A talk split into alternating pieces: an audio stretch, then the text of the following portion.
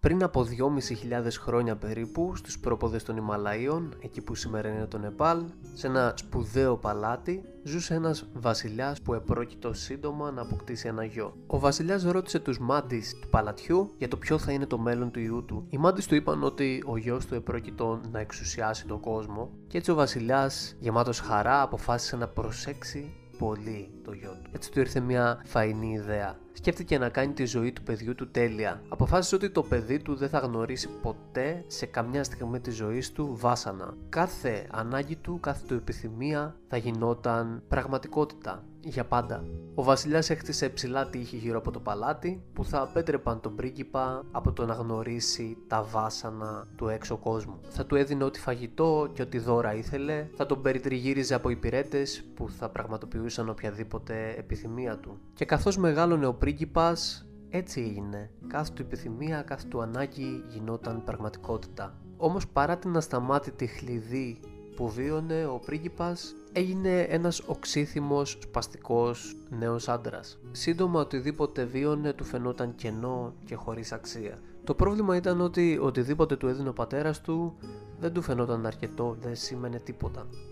Έτσι ένα βράδυ ο πρίγκιπας βγήκε κρυφά από το παλάτι για να δει τι κρύβεται πίσω από τα τείχη. Έβαλε έναν υπηρέτη να τον οδηγήσει σε ένα κοντινό χωριό και ό,τι είδε μπροστά του τον φρίκαρε. Για πρώτη φορά στη ζωή του ο πρίγκιπας είδε τα ανθρώπινα βάσανα. Είδε ανθρώπους άρρωστους, είδε ανθρώπους γέρους, είδε άστεγους, είδε ανθρώπους να πονούν, είδε ακόμα και ανθρώπους να πεθαίνουν. Έτσι ο πρίγκιπας γύρισε στο παλάτι και έπαθε μια υπαρξιακή κρίση. Χωρίς να ξέρει πώς να διαχειριστεί όλα αυτά που είδε, κατευθείαν κατέβασε μούτρα και άρχισε να παραπονιέται. Όπως είναι φυσικό για ένα νέο παιδί, ο πρίγκιπας άρχισε να κατηγορεί τον πατέρα του για όλα. Σκέφτηκε ότι είναι τα πλούτη που τον έκαναν τόσο μίζερο, που έκαναν τη ζωή του να μην έχει κανένα νόημα. Και έτσι αποφάσισε να σηκωθεί να φύγει. Του ήρθε μια φαϊνή ιδέα σαν αυτή που είχε ο πατέρας του λίγο πριν γεννηθεί. Όχι μόνο θα έφευγε μακριά, αλλά θα παρατούσε οποιαδήποτε ταυτότητα τον χαρακτήριζε, θα παρατούσε την οικογένειά του, όλα του τα υπάρχοντα και αποφάσισε να ζει στους δρόμους, να κοιμάται σαν ζώο, αποφάσισε ότι θα πεινάσει, θα βασανιστεί, θα παρακαλέσει για φαγητό και αποφάσισε να ζήσει έτσι την υπόλοιπη ζωή του.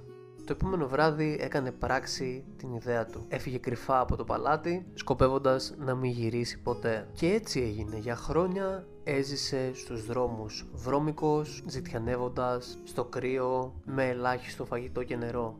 Και όπως το είχε σχεδιάσει, ο πρίγκιπας πραγματικά βίωσε τα ανθρώπινα βάσανα στο έπακρο. Βίωσε αρρώστιες, την πείνα, το πόνο, τη μοναξιά, έφτασε πολύ κοντά στο θάνατο, τρώγοντας μόνο ένα ξηρό καρπό κάθε μέρα.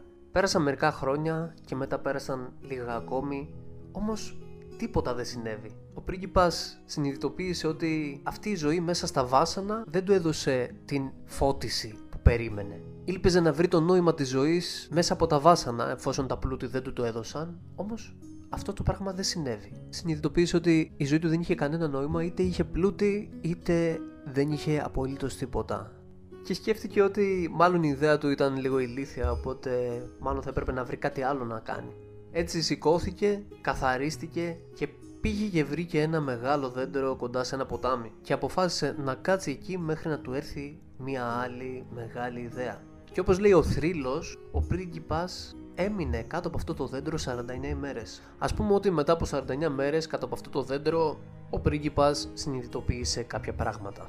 Ένα από τα πράγματα που συνειδητοποίησε είναι ότι η ζωή από μόνη της είναι ένα βάσανο. Οι πλούσιοι υποφέρουν επειδή είναι πλούσιοι, οι φτωχοί υποφέρουν επειδή είναι φτωχοί, οι άνθρωποι που δεν έχουν οικογένεια υποφέρουν γιατί δεν έχουν οικογένεια, και οι άνθρωποι που έχουν οικογένεια υποφέρουν επειδή έχουν προβλήματα στην οικογένειά τους. Οι άνθρωποι που επιδιώκουν διαρκώς τις απολαύσεις υποφέρουν εξαιτίας αυτών των απολαύσεων και οι άνθρωποι που απέχουν από τέτοιου είδους απολαύσεις υποφέρουν γιατί απέχουν από τέτοιου είδους απολαύσεις. Φυσικά κάποια βάσανα είναι μεγαλύτερα από άλλα βάσανα. Όμως όλοι οι άνθρωποι κατά κάποιο τρόπο υποφέρουν στη ζωή τους. Χρόνια μετά ο πρίγκιπας αυτός θα δημιουργήσει τη δική του φιλοσοφία την οποία θα μοιραστεί με τον κόσμο. Φιλοσοφία η οποία θα έχει μια κεντρική ιδέα. Ότι ο πόνος και η απώλεια είναι κάτι το αναπόφευκτο και θα πρέπει να σταματήσουμε να το αποφεύγουμε και να αντιστεκόμαστε σε αυτό. Ο πρίγκιπας αυτός αργότερα θα γίνει γνωστός ως Βούδας. Αν αναρωτιέσαι αν είμαι βουδιστής, όχι δεν είμαι, δεν έχει να κάνει με το θρησκευτικό κομμάτι. Πιστεύω πως από κάθε θρησκεία υπάρχουν κάποιες αξίες τις οποίες θα πρέπει να υιοθετήσουμε ή έστω να μελετήσουμε και να τις σκεφτούμε. Δεν με ενδιαφέρει καν το θρησκευτικό κομμάτι, όμως το να αποδεχτούμε ότι η ευτυχία δεν είναι μια μόνιμη κατάσταση, δεν είναι κάτι που μπορούμε να πετύχουμε, να αποκτήσουμε και να μείνει για πάντα στη ζωή μας. Νομίζω αυτό είναι πάρα πολύ σημαντικό και θα μας γλιτώσει από μια αέναη μιζέρια προσπαθώντας να την αποκτήσουμε. Ας αποδεικτούμε ότι η ζωή θα είναι πάντα γεμάτη προβλήματα, μικρά ή μεγάλα και ότι η προσπάθεια να λύσουμε αυτά τα προβλήματα είναι αυτή που δίνει νόημα στη ζωή μας.